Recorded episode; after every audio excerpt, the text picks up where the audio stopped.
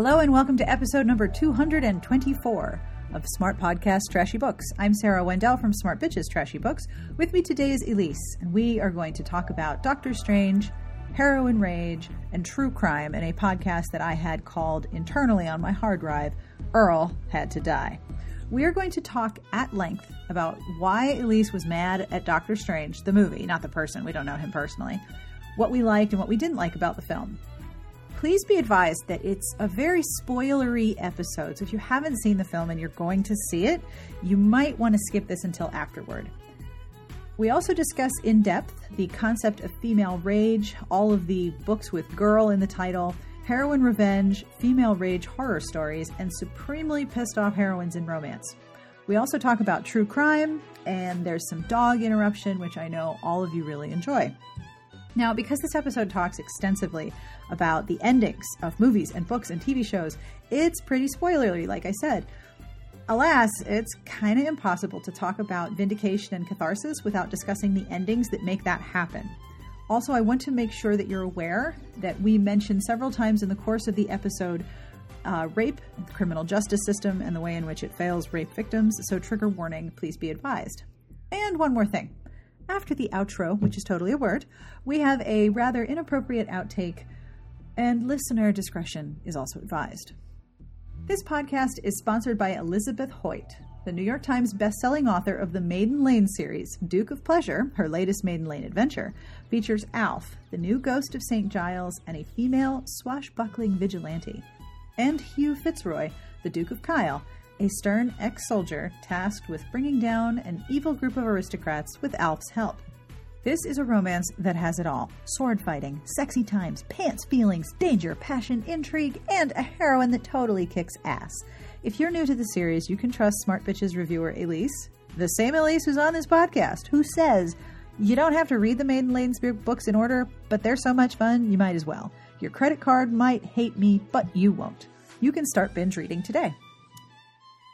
The music you're listening to is provided by Sassy Outwater. I'll have information at the end of the podcast as to who this is. And I want to invite you to check out two cool things. One, we have an iTunes page at itunes.com/DBSA. So if you're an iTunes kind of person, that is all for you. And if you would like to help support the show and keep it awesome, I invite you to have a look at our Patreon page at patreon.com/smartbitches. For $1 a month, you can help keep the show going, and every contribution that you have made is enormously appreciated. So thank you very much for listening, for being here, for looking at the Patreon page, for coming back, for emailing me. It's all awesome. And now, without any further delay, on with a meandering, thoroughly inappropriate, rage-filled podcast.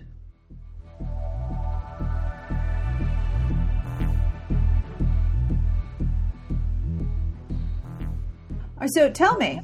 What did you think of Doctor Strange? Fuck, man. I was so mad at that movie.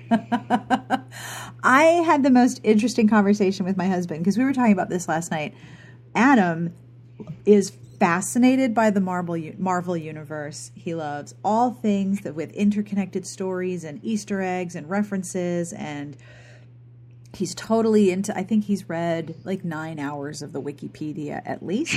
And it's his most recent favorite deep dive into nerdery. Like when he works out in the morning, he's been watching Agents of S.H.I.E.L.D. and now he's watching Daredevil, and then he's going to move on to the other series.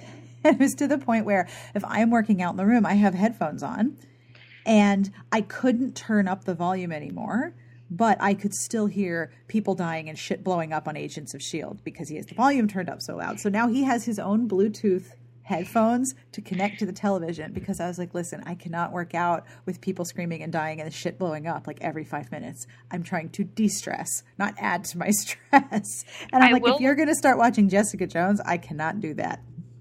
I will say, though, that Agents of S.H.I.E.L.D. has the best nerd romance ever. It is so nice. It is worth watching just for the FitzSimmons romance arc. I will throw that right out there. It's like they planned the fan shipping name when they knew them. Yeah, they knew. They knew. So no, Doctor Strange. Well, first of all, I mean, I think I didn't like it as a movie in general because I felt like it was Iron Man with magic.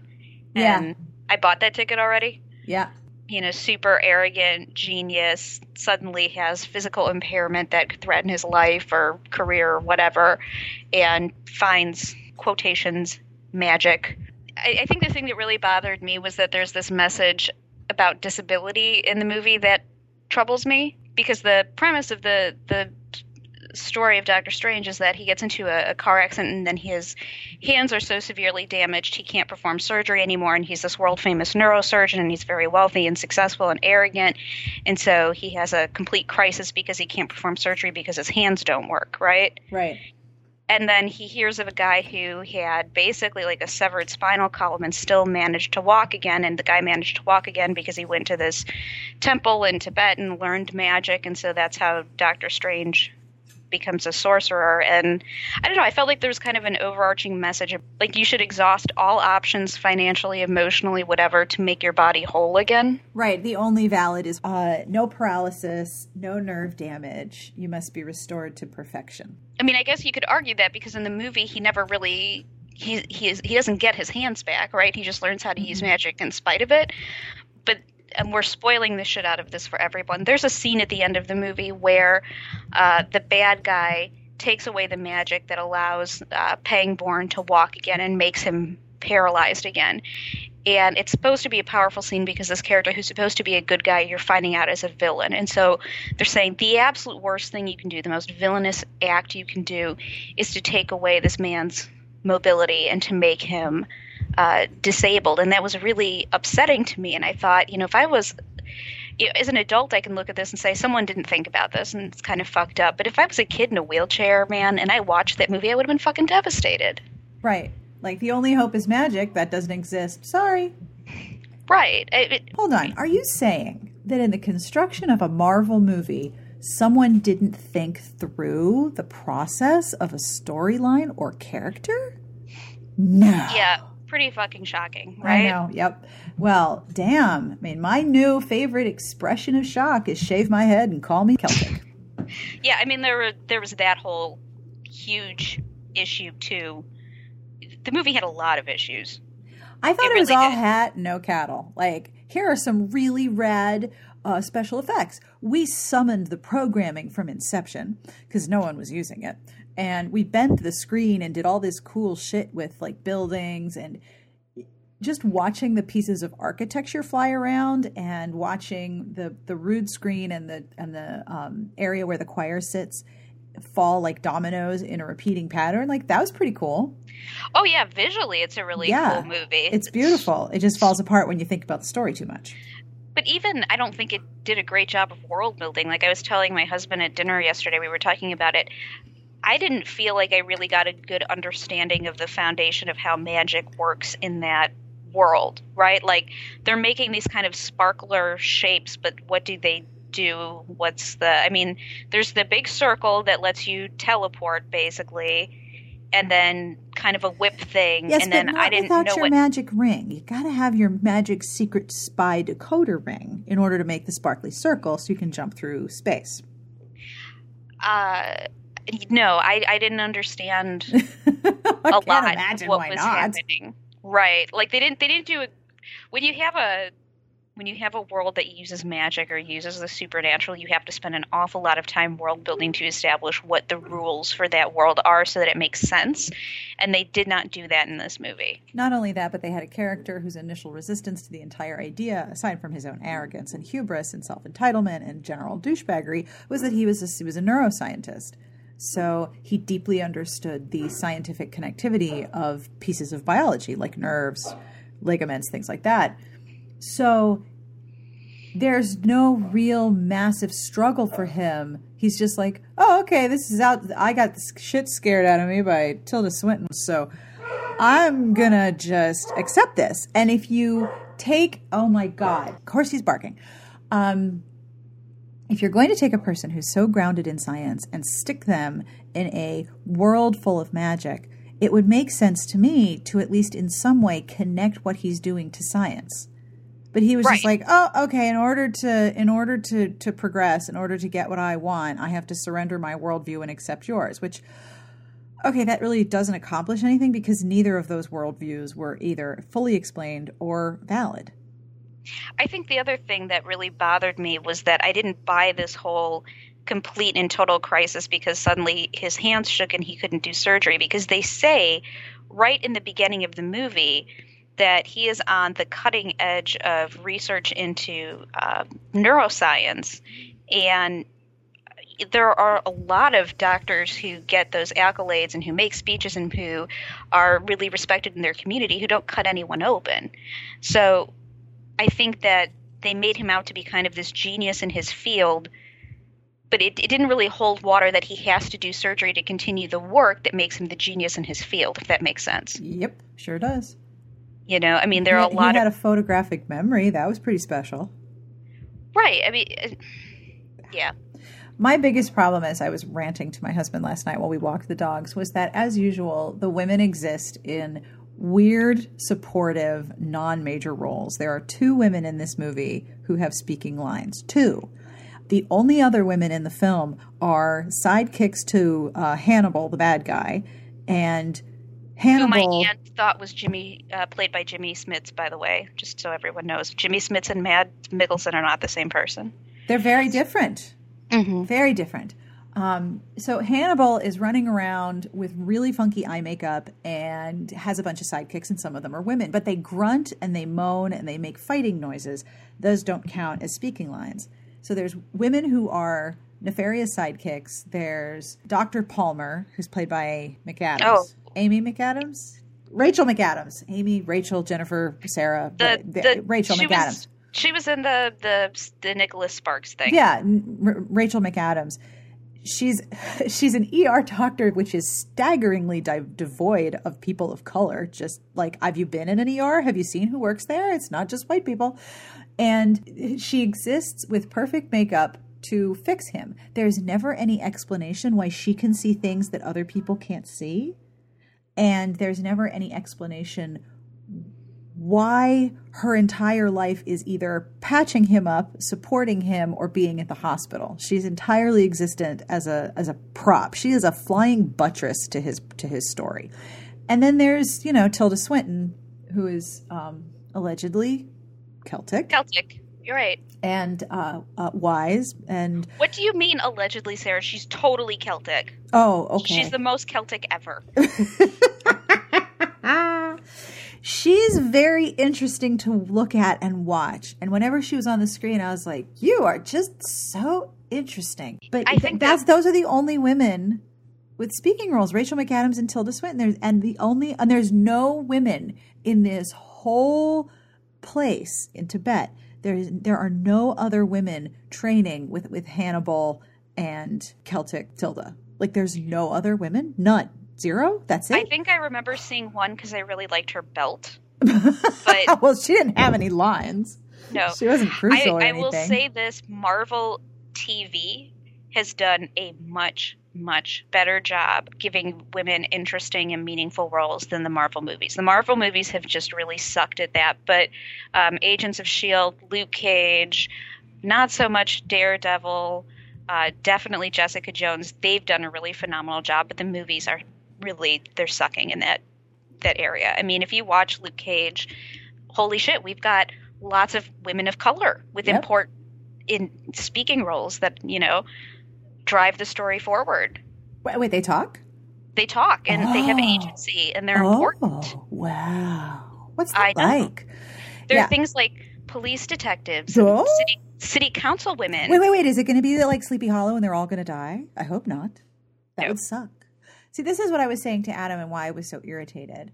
You know, I have a very limited amount of energy to spend on my entertainment, and I have very limited amount of energy to spend figuring out what I want to do with my entertainment. I already mistrust television writers because I'm a romance fan. I read for the end. I like to know the end is there. I like to know that I'm in the hands of someone who knows where the story is going to go. And I think that 9 times out of 10, unless it is a very specific number of episodes, that the whole season has dropped already, or that there is a finite point, there's an end point in mind. I don't necessarily trust TV writers because they don't want the end. They want syndication forever and ever. Amen. They want, like, you know, a big ass cake that says happy 500 episodes because that's where the money comes. I get it. I totally get it. But I don't trust them as a result. And because I read novels, I have lots and lots of things to read. When it comes to movies, I'm picky because that shit is expensive. I have kids. They eat popcorn, and popcorn is like more expensive than sterling silver right now. So I have a very limited amount of patience and money for movies, and I don't have any time or energy for an enterprise and a franchise that's going to continuously disrespect my intelligence and, you know, my whole gender. Like, I'm not here for it. I don't have time for it. I would tell you that you need to watch both Luke Cage and Jessica Jones, and there is absolutely closure there. I mean, it's clear that they keep it open that we can come back to this if we want to, but the story arc finishes, we're done, and I think you would be surprised and pleased. Well, I know that I can't because I would never sleep again. Oh, okay. But those are my exceptions, because if it's a show on Netflix, they generally drop the whole thing at once, right? Yes. There's an end point encouraging you to binge with a destination in mind. So I don't struggle with at all. Like, I am totally on board with this idea. But the Marvel movie franchises are going to have to work a lot harder for me to be like, yes, opening weekend, full price movie tickets. Let's do this, because I got better things to do with my energy than to be constantly told that I, as a whole, you know, gender, 50-odd% of the population, am not important and not worth putting in major roles.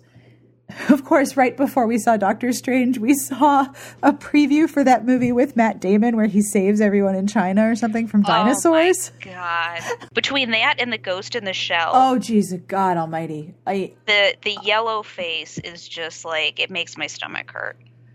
Yeah, that's exactly it. It makes my stomach hurt. Anyway. So go ahead. Of stomach hurting. I will say, however, that I would listen to Benedict Cumberbatch and Tilda Swinton narrate anything.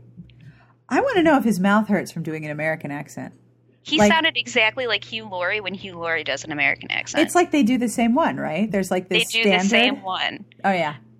Hang on, let me look at my Audible account, because I swear to God, Benedict Cumberbatch narrated a Jane Austen novel, and it was free on Audible, and I have it. Oh, yeah, Rosamund Pike. Also, she narrated Pride and Prejudice, and it's glorious. Oh, it's so good.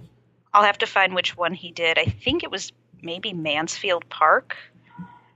But yeah, it was really lovely. Because he does have a good narrating voice. That's what you should do, Benedict. I know you think that you're a big movie star now, but just if you could just read audiobooks, we would appreciate that. I have to say, I like the comic relief of the Cape. The Cape was the best character in that whole fucking movie. I would watch an entire show just about the Cape. Just the Cape getting shit done. Yep. Solving some crime. Yep. And the Cape knew better. And it was the only thing that knew better that got him to shut up and listen consistently. Yes. Because even though, you know, Tilda Swinton and everyone else in the Wi-Fi, the Wi-Fi magic house, they all told him, and he was like, yeah, I know better. You know, I'm just going to eat my apple in the library after hours and stir some trouble and do some shit. The Cape tells him to do it. He sits down. He shuts up. It's great.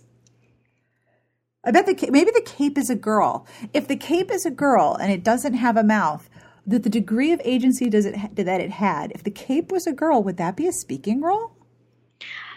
I don't know, because he wears the Cape. That's true. It's an accessory still. Mm.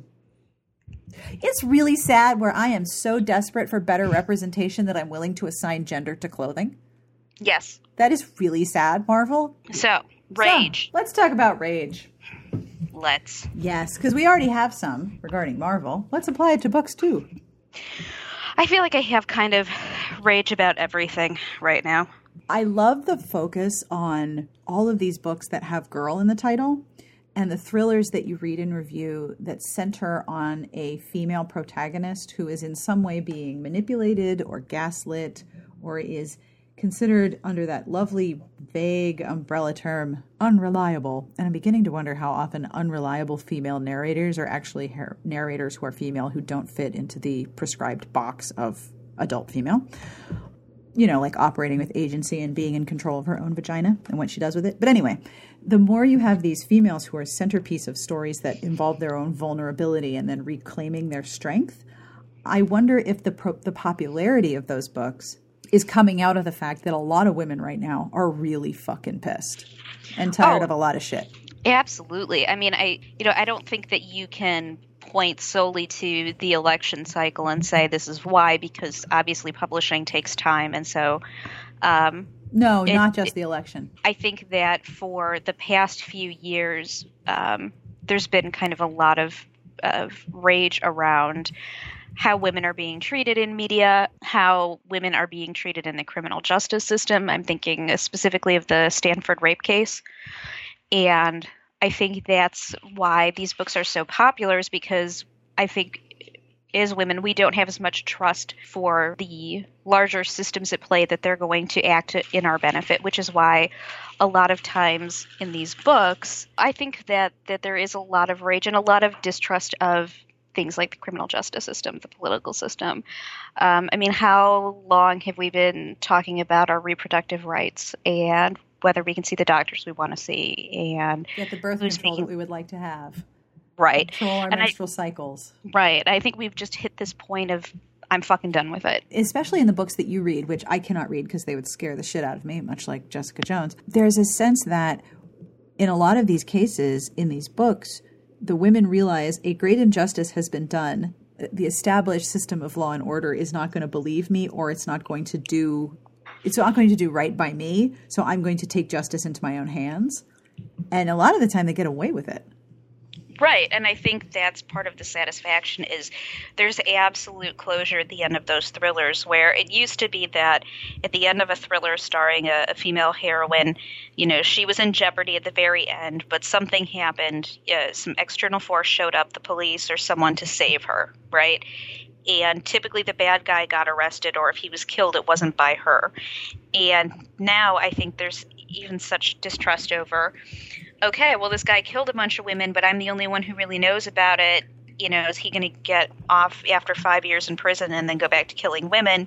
That there's a much more satisfying closure by having her, like, stab him to death. So right? the TLDR, the TLDR is, well, Earl had to die. Exactly. She got all kinds of Dixie Chicks on his ass.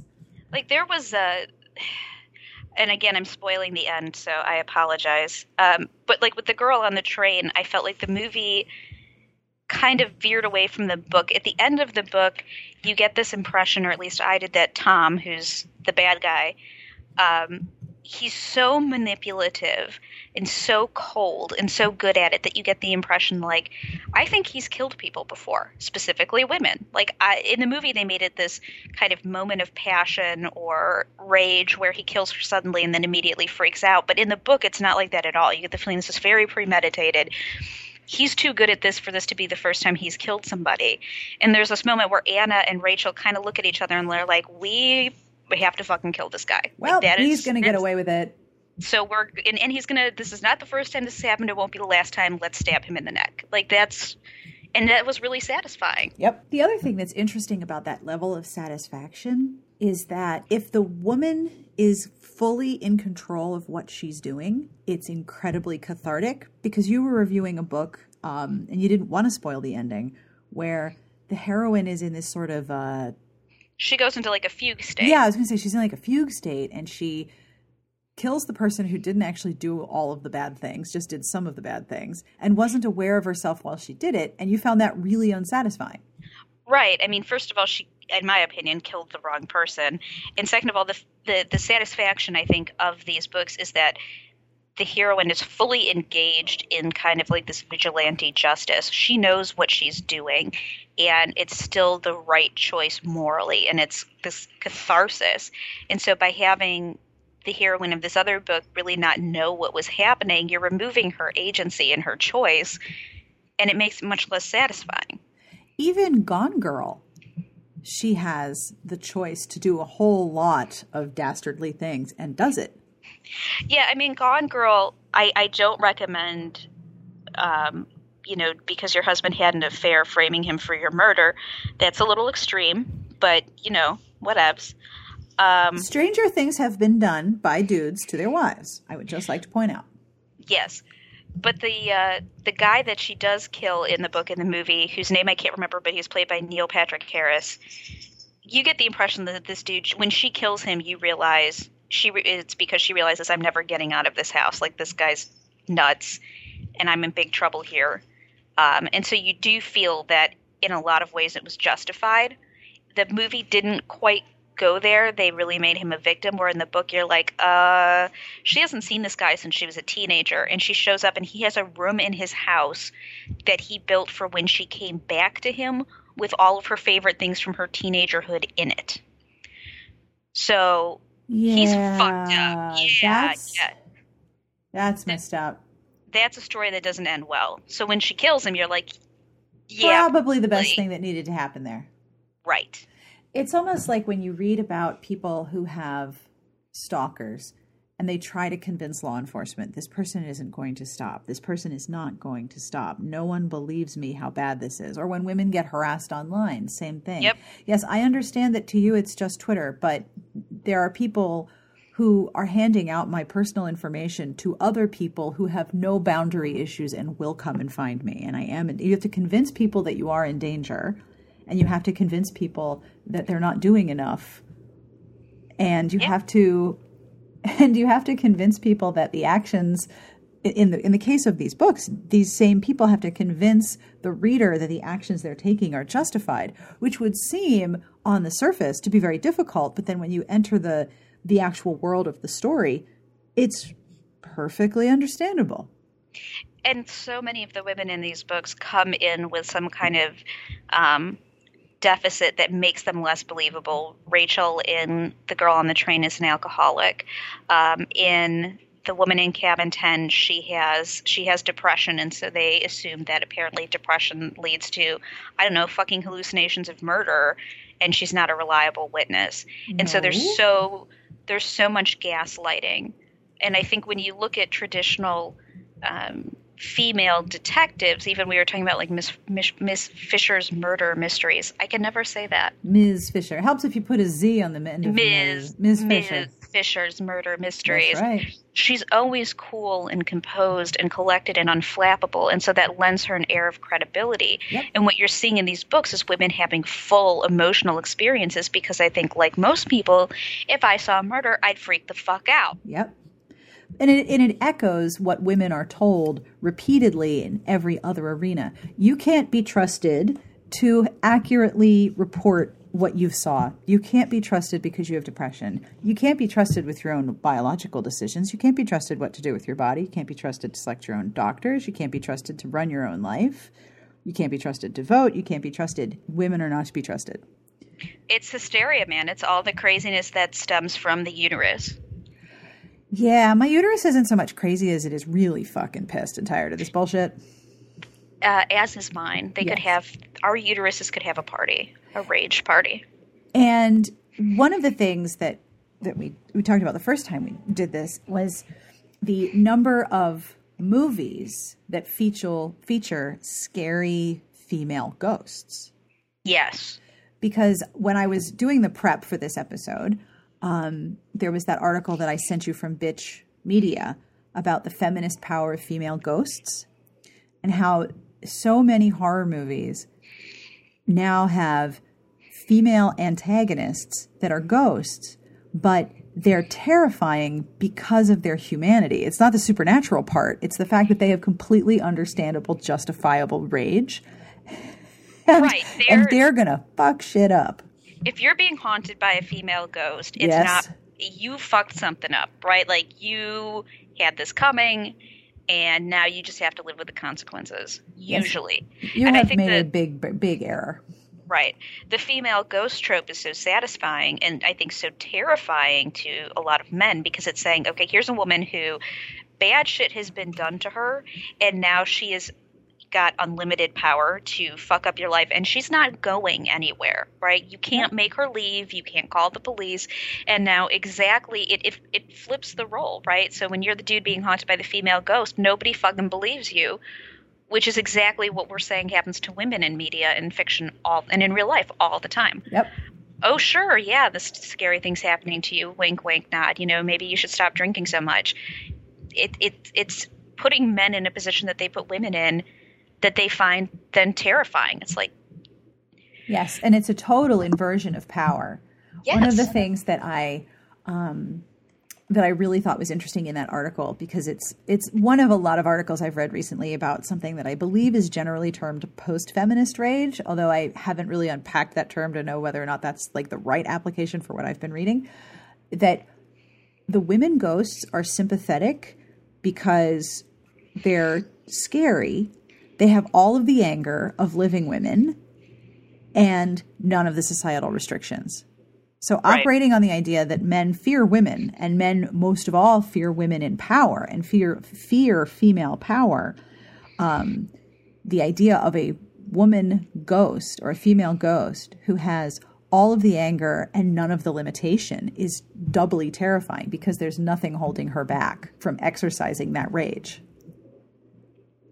Carrie recently sent me a review to proofread for her for a movie called I Am the Pretty Thing That Lives in the House, I think. Yes, I saw that in the, I saw that in WordPress. I haven't read it yet.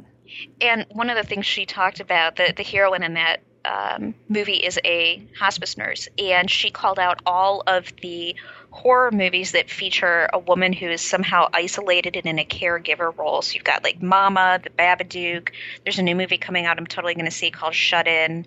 I mean, you could, I think she like was able to list like 8 off the top of her head. And I think it's really interesting that it draws this parallel between being isolated in a caregiver role where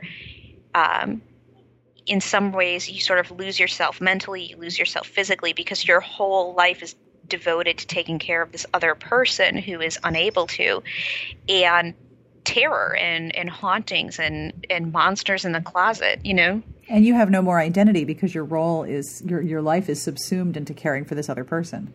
Right. Which is, you know, a scary place that women find themselves in constantly. If you're not caring for your children, then you turn around and start caring for your parents or other adults or your in-laws or your husband. You end up caring for someone else without taking care of yourself. And that's just something that women are expected to do. Which leads to a lot of delayed gratification, regret, and probably rage. No. All comes back to rage. Right? I would just like to point out to our podcast listening audience that my husband, the love of my life, is feeding our cat who has irritable bowel syndrome a mushroom Swiss burger. As you do. It's going to give him really good farts. You're cleaning up that litter box, Rich. He looks ashamed. Busted. Oh, man. Yeah. And it's not just – I think female rage translates best to thrillers and psychological thrillers. But, I mean, we like the Crows series too, and that's all about the rage. I was just going to say that the books that I have been re-listening to while I walk the dogs lately are the Crows series. And the entire world building of the entire series, the whole idea of the Crows, rests on the mantra that they let rage be their guide. That their rage is the reason they do things. Rage at the inequitable treatment, the abuses, the sexual assaults, the physical assaults, the many, many slights done to women. The Crows exist outside of all of those societal restrictions. They have zero fucks to give, and they're the harbingers of death. Like if the Crows show up, much like a female ghost, you're have fucked. Yes, you're screwed. You have fucked shit up, and it's time for your problem to end. So the whole idea that this heroine group is centered on rage, I'm actually having trouble finding other books, with the exception of Dragon Actually with Anwul the Bloody, which I think I recommended to Rich. Yes, we have Dragon Actually. Oh, actually you have Dragon Actually? Actually, we have Dragon Actually. We have not read it yet, but we have it. Oh, it is in our possession. You're going to like it. I think that the other thing I really like about the Crows is, yes, there's this rage, but it's a sisterhood, right? Like they don't have to necessarily like each other or get along all the time or be super best friends. But if you fuck shit up for one of them, all of them are coming after your ass. Not like that person, you may fight with them constantly, but when you are in battle, that person unquestionably has your back. Yes. And you don't usually see a lot of that sort of squad or battalion or pack. All that sort of thing is applied a lot to male groups of characters. Right, but not as much to the women, which is probably why I'm so eager to read more stories with women in witch covens and in groups where the interpersonal problems are real, but the unconditional support is also real, because women are not taught to do that for other women. That is not a priority that we are taught by anyone. And I think too often in the romance genre, we have the trope of women kind of cutting each other down or competing for a man, or, you know, the bitchy evil stepsister character. And we don't have enough romance that shows powerful, meaningful female friendships. There isn't enough, I don't think. There is more of them. What I find the most bothersome is when you have a heroine in a story who is so isolated, who has no other supportive women in her life, and that's treated as normal and acceptable. And I'm not sure if it's that way because you can't have another woman who might outshine the heroine in some way, or you can't have more than one woman in the story in a way that detracts from the relationship between the hero and heroine. But I like when the heroine has friends who are real friends, not just frenemies or sequel bait. You know what I mean? Exactly. No, and I think part of the reason I really love Christina Lauren so much is that, and to some extent, I guess they are sequel bait, but she does write female friendships in, I think, a really great way. And it's nice to read women who have support for one another, you know? Absolutely. I just reviewed a book called Perfect Prey, and the book is about a woman who is she and her friend go to a music festival they're reporting on in Serbia. They're reporting for like a fashion magazine, and her friend goes missing at the festival, and so she's the one who really pushes everyone to look for her and to take this disappearance seriously, because the police are kind of like, well, you know, maybe she went home with some guy and she's still sleeping it off. And one of the things that the book does really well is talks about the fact that you can have a really powerful, passionate relationship with someone of the same sex that is not sexual. Mm-hmm. And it can be completely life-changing. And it can be just as powerful and as important as the relationship that you would have with the romantic hero in a story. Exactly. It doesn't have to compete. It's very strange when that happens, that there's this expectation that there can only be one real passionate relationship. I just don't think that's true. No, and I think, you know, the most powerful relationships I've had in my life have been with women usually. I don't think that's unusual. I think women have really intense friendships and sisterhoods. And it's almost in contrary direction to what women are taught, which is to tear each other down. I think the greatest tool of patriarchy is women turning on each other for not fitting into the correct description, mm-hmm. which is really, really frustrating. And I think part of also where these women ghosts come from. You know what I mean? Right. I was going to go with the most powerful tool of the patriarchy was Spanx, but I like your answer better. It's very true. It is very, very true that Spanx are a powerful tool of evil. They are. Down with Spanx. They make my stomach hurt. I don't wear them, so I don't. But I have graduated to putting on panties that, like, just kind of cover all your shit now instead of trying to be cute. Like the giant, comfortable grandma underwear. So comfortable. It's amazing. Full ass coverage. That's where it's at. Full ass coverage. So true. So do you have any books that you're reading that you want to recommend? I always have books that I'm reading that I want to recommend. We talked about The Girl on the Train, mm-hmm. and we talked about Gone Girl. Mm-hmm. All the books that I have, I don't know what the fuck is going on with girl in the title, though. That bothers me. Well, it's diminutive singularity, I think. It's the diminutive single woman. Oh, she's a girl on her own. And she's non-threatening, which is not exactly the case. No. The Woman in Cabin 10 was phenomenal. I talked a little bit about Perfect Prey by Laura Salters. We talked about the Crows series. Yep. There's a lot more of this psychological thriller fiction coming out that features badass women. And there's a lot of books coming up that I'm very excited to read, but I don't want to be a dickbag and recommend them on the podcast because you guys can't read them yet. I understand. One thing I do want to ask you about. Mm-hmm. You like true crime podcasts, and a lot of people were asking about your recommendations. Now, I posted them in the comments to that podcast entry, but what particular true crime podcasts do you really, really like? My absolute favorite, and it's listed as a comedy podcast, not a true crime podcast, is My Favorite Murder.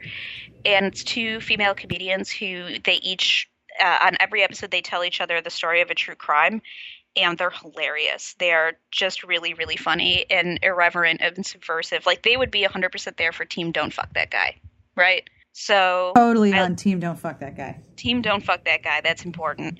I like that. I like Generation Y. There is a podcast that's actually really interesting. It is I'm trying to pull it up now on Stitcher. It is a former FBI profiler who now is a, of course, consultant on Criminal Minds, and a woman who was a criminal profiler in Britain and now actually started a stalking advocacy organization called Paladin, and usually one other person, and they go over true crimes, but they do it from a very kind of forensic, in-depth way, and they're very thorough and kind of meticulous. It's less about titillation and more about what can we really analyze from this, what can we really take away. It's called Real Crime Profile. That's really good. What else? I like Criminal. Yeah, those are kind of my big ones. Those four are the ones I listen to, and then I check the door obsessively. Make sure it's locked. Make sure the door is locked? Mm-hmm. Yeah, I understand that. I think I could listen to true crime podcasts, but I know the audience for true crime is quite huge. It is, and I think in some ways it's kind of looking under the bed and forcing yourself to kind of face the monster that scares you, and that's a little bit thrilling, but I think it's also in some ways empowering. Are they all very much domestic set? No, they will go abroad as well in terms of the crimes. I meant like domestic crimes, like are they set at home? It depends on the crime. I mean, I think the vast preponderance of crimes are domestic. I think you kind of have you're already skewed in that direction, but I'd say they try to keep it fairly diverse. Because there's an anthology you might really like. So Sarah Weinman, who I know personally a little bit because she's the other Sarah W. She's the original Sarah W. before I was Sarah W. But she edited an anthology called Troubled Daughters, Twisted Wives, Stories from Trailblazers of Domestic Suspense. So, I think I need that. I think you do too. It is an anthology collection of pioneering women writers who created what Sarah calls the domestic suspense genre. And her thought is that Gillian Flynn and Sue Grafton draw from these women who wrote in the 40s through the 70s. One story that is constantly excerpted in the books of short stories and literatures that I had to read when I was in high school and also in college was this story called Wide O. Have you ever read this? No. Okay. This is really Elise Bate. I have to figure out how to describe it without giving it away. Okay. So Wide O is a short story by Elson Ann Grafman, and it is a first-person short story. I think it is like one page. Yeah, it's one page. I will send you the PDF, and it is really very subtle but super fucking creepy the more you think about it. I will send you the PDF. I'm very excited for this. But it's that sort of thing like a woman at home in some way being terrorized or being the terror. I think for me what really appeals to me in both true crime and in thriller fiction or suspense fiction, I read a lot of stories about people who've vanished or have disappeared, and I love it when you give me a story that makes no sense, right? Like there's no way that this thing could have happened, and I need to know the ending to it, right? So when I read a book and it's like, oh, we walked in on this family that's been murdered, it's like, but then if you read a book where it's like somewhere in these 5 minutes this woman vanished and no one can figure out how or where she went, it's like, oh, give me that, I need to know the answer, right? So the more mind fucky it gets, the better. And if you're listening to true crime, there might not be an answer, right? Which drives Rich nuts. There's this TV show that I watch on Investigation Discovery called Disappeared, and it's about people who have disappeared, and most of the time you don't find out what happened to them. Like there was one woman who stayed home from work sick and then left a note on her kitchen counter for her husband that she was going for a walk and like was never seen again. And it drives him nuts because there's no closure. Yep. But I love it. Like I give me all the details so I can try and figure it out. And then you come up with what you think happened. Right. Your kink is not my kink, but the degree to which you enjoy your kink makes me very happy. Man, if you, like, give me a story about someone disappearing, like, off a cruise ship, like, give me a closed-door mystery where there's nothing makes sense. I am 1,000% here for it. Okay, that's very cool. For a while, I was obsessed with the disappearance of Maura Murray, which is a true story. I don't know if you remember this. It was a college student in Massachusetts who got in her car one night and she was going to go up to the White Mountains in, I don't know if that's New Hampshire or Vermont. I apologize. I mix those two up a lot. I apologize to New Hampshire and Vermont listeners. And her car spun out on a road because it was in the winter. And a truck driver pulled over and asked if she needed help. And she said, no, I've got my cell phone. I'm going to call my dad and AAA. And he said it was very apparent like she didn't want to get in the car with him and she was being very kind of safety conscious. And he was still concerned about her because it's dark and it's icy out. So he gets a little further up the road. He calls it into the police.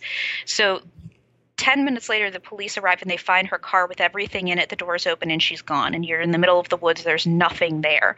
And so somewhere between him seeing her 10 minutes ago and the police arriving, she vanished. And to this day, no one knows what happened to her and stuff like that. Those kind of mysteries really intrigue me.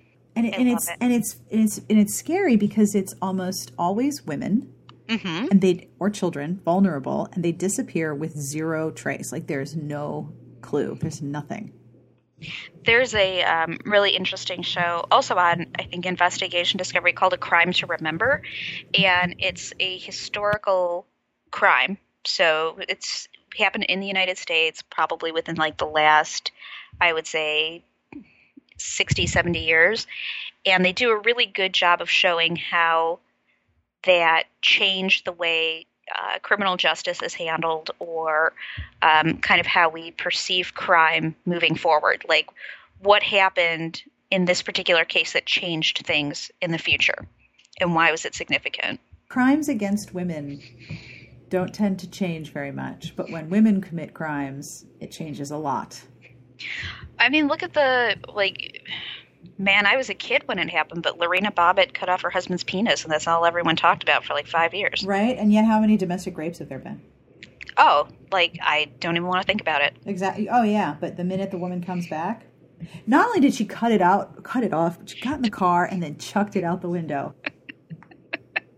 I'm just thinking about, like, driving home from work, how many times I see someone in front of me throw some shit out their car window. And now, I mean, I forever wonder if it was a penis. Right? Like, if it wasn't a penis, if it was a cigarette, I'm going to toss it back in the car with you. Oh, man. And that is all for this week's episode. I hope you enjoyed our conversation and that we didn't spoil the hell out of everything that you love. Elise and I are both very curious to hear what you thought of Doctor Strange, if you saw it, or if you have suggestions of books that are filled with heroin rage. You can email us at sbjpodcast@gmail.com, or you can call and leave a voicemail at 1-201-371-3272. We love hearing from you, and if you have ideas or things you'd like to say, or you'd like to tell us what you thought of Doctor Strange, or Gone Girl, or Gone Strange, or any of the other things that we talked about, please let us know. This podcast is sponsored by Elizabeth Hoyt, the New York Times bestselling author of the Maiden Lane series. Duke of Pleasure, the latest Maiden Lane adventure, features Alf, who is the new ghost of St. Giles and a female swashbuckling vigilante. She teams up with Hugh Fitzroy, the Duke of Kyle, a stern ex-soldier tasked with bringing down an evil group of aristocrats with Alf's help. This is a romance that has it all. Sword fighting, sexy times, pants feelings, danger, passion, intrigue, and a heroine that totally kicks ass. If you are new to the series, you can trust Smart Bitches reviewer Elise, you totally can, who says, you don't have to read the Maiden Lane books in order, but they're so much fun that you might as well. Your credit card might hate me, but you will not. Start binge reading today. The music you're listening to is provided by Sassy Outwater. You can find her on Twitter at Sassy Outwater. This is my favorite album of Christmas music, which isn't saying a lot because I only have one favorite album, and it is this one. This is Deviations Project. This is their holiday album, Adeste Fiddles, and this is their version of Three Ships, a very classic old tune. I will have links to the music, the album, where you can buy it, including iTunes and Amazon, and their MySpace page, because nothing gives me joy than linking to a MySpace page. It gives me complete, utter joy. Seriously, I love it. If you are an iTunes type of person, I invite you to have a look at our iTunes page at itunes.com/DBSA. And I would also like to humbly invite you to take a look at our podcast Patreon. You can see it at patreon.com/smartbitches. For as little as $1 a month, you can make a deeply appreciated contribution to help keep the show going, help me commission transcripts, and help me make sure that the podcast stays as just about professional with, extra dog barking, better equipment, and, if we're really lucky, Orville or Wilbur will start meowing into the microphone because they want to crawl in the sound box. As always, I will have links to all of the books that we discussed. I also have a link to a PDF version of Wide O by Elson and Graham, which is a one-page creepy short story you might really like. And don't forget, at the very end after the music, we have a very inappropriate, well, mostly inappropriate, we could get a lot worse, outtake of me and Elise discussing dick pics. On behalf of Elise and myself and everyone here, we wish you the very best of reading. Have a great weekend.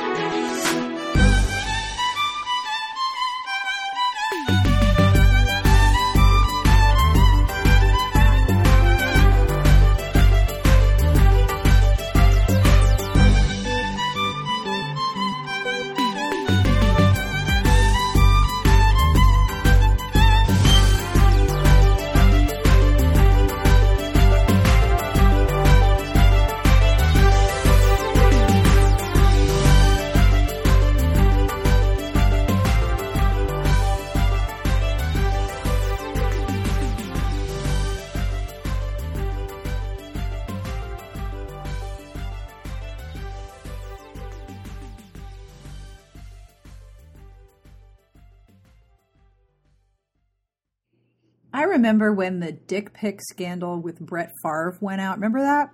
Yeah, you know what? No one wants to see your fucking dick. I don't care if you're a politician or nobody wants to see your dick. No one wants to see your dick. But the thing about Favre is that he allegedly sent a picture of himself when he wasn't hard. Like, why? Why would you do that? Right, because he's so full of his own fucking ego that he's like, oh, I'm going to send my sad ass, wrinkly, limp dick to someone and they're going to feel honored by it. And you know what, dude? No one wants to see your dick. Even if someone specifically asked to see your dick, I'm going to say 80% of the time, they're just being polite. Like, they don't want to see your dick. No one wants to see your dick.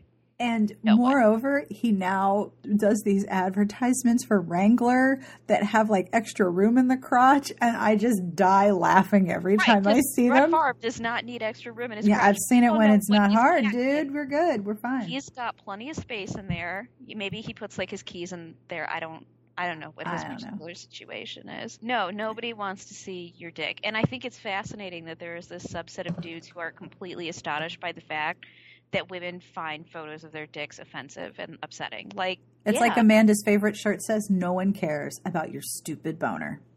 No one really does. No one does. Nope. No.